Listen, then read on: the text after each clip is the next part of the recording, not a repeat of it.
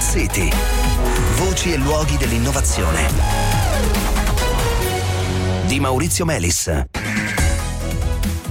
Buonasera, buonasera, bentornati a Smart City. Questa sera parliamo di una notizia in realtà non recentissima, ma interessante soprattutto perché ci porta, ci riporta anzi sul tema delle bioplastiche. Eh, per la precisione parliamo di una nuova bioplastica sviluppata da ricercatori del KTH, eh, cioè diciamo così il Politecnico di Stoccolma, una plastica ricavata da legno e capace diciamo così di coniugare due qualità che finora si è fatta molta fatica a far convivere convivere, cioè una buona biodegradabilità con una buona resistenza. Tanto che secondo i ricercatori questo nuovo polimero, che forse più che un polimero è un materiale composito a base biologica, potrebbe essere utilizzato nei mobili, nei materiali da costruzione, quindi eh, laddove si richiede effettivamente che i materiali abbiano delle prestazioni ben superiori per capirsi a quelle del famoso sacchetto dell'umido che tanto facilmente si rompe. Allora sentiamo che cosa ne pensa di questo lavoro dei ricercatori di Stoccolma, il nostro ospite di questa sera, Giovanni Perotto, ricercatore del laboratorio Smart Materials dell'ITI, l'Istituto Italiano di Tecnologia di Genova. Buonasera, benvenuto. Buonasera, grazie dell'invito. Allora Perotto, per intanto ci dica qualcosa di più di questa bioplastica a base di legno, come viene prodotta e quali sono i suoi elementi di maggiore originalità. Sì, in questo lavoro gli autori hanno utilizzato un approccio che mi sembra un po' più innovativo rispetto all'approccio tradizionale eh, nella produzione di materiali compositi, partendo da queste che sono fibre di legno o fibre di cellulosa, che sono appunto scarti della produzione della carta, hanno utilizzato una, un approccio quello di sintetizzare questo legante, questa diciamo, matrice polimerica direttamente sulle fibre di legno e quindi questo permette loro di ottenere dei materiali che abbiano un tenore di eh, legno anche piuttosto elevato. Tanto legno, avere... c'è, c'è, dentro tanto legno in questa bioplastica, chiamiamola così. Sì, Questo esattamente, arrivano ad avere anche, anche il 50% di legno, di legno, al loro interno, che è un, uh, è un risultato piuttosto interessante che è difficile da ottenere in modi più tradizionali questo mantenendo l'omogeneità del materiale e riuscendo ad avere quelle performance meccaniche che diceva all'inizio che sono effettivamente molto molto buone. E sì, appunto considerando che se parliamo di plastiche da utilizzare nell'ambito dell'automotive piuttosto che delle costruzioni devono essere effettivamente resistenti e anche durature. Ecco, a proposito di, eh, di, durata, però non vogliamo che durino all'infinito queste bioplastiche.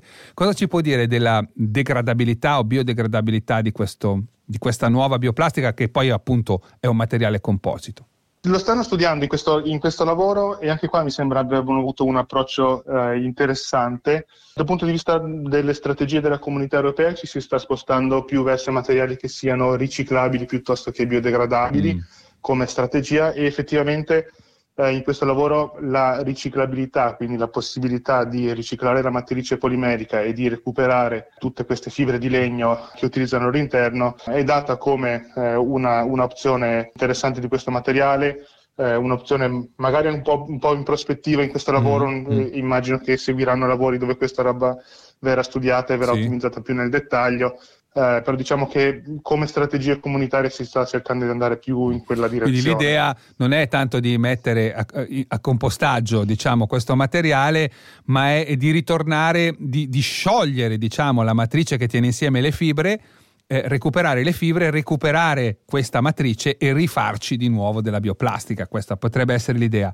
Ecco, complessivamente eh, da anni si va alla ricerca appunto di eh, una ricetta che ci permetta di fare delle bioplastiche che siano allo stesso tempo resistenti, biodegradabili naturalmente, ma anche che le materie prime da cui queste vengono prodotte non entrino in conflitto, per esempio con la, eh, la filiera dell'alimentazione, che non richiedano troppe materie prime vergini perché non possiamo poi radere al suolo le, le foreste per fare biocombustibili o bioplastiche. Ecco, complessivamente a che punto siamo?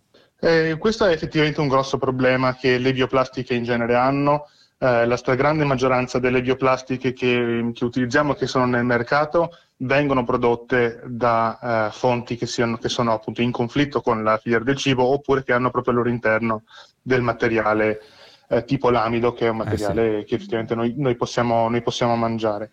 Da questo punto di vista quindi c'è molta ricerca che cerca di fare un salto in avanti, di cercare di avere un po' diciamo, il meglio dei due mondi, quindi un materiale che venga da risorse rinnovabili ma non in conflitto con eh, mm. la filiera del cibo eh, e che abbia delle performance che permetta effettivamente di sostituire le plastiche. Sì.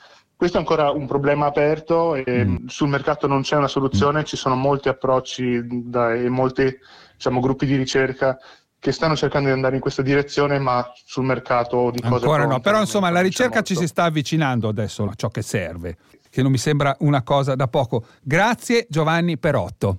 Grazie a voi. Bene, cari ascoltatori, ci fermiamo qui, ci diamo appuntamento a domani. Buona serata a tutti voi.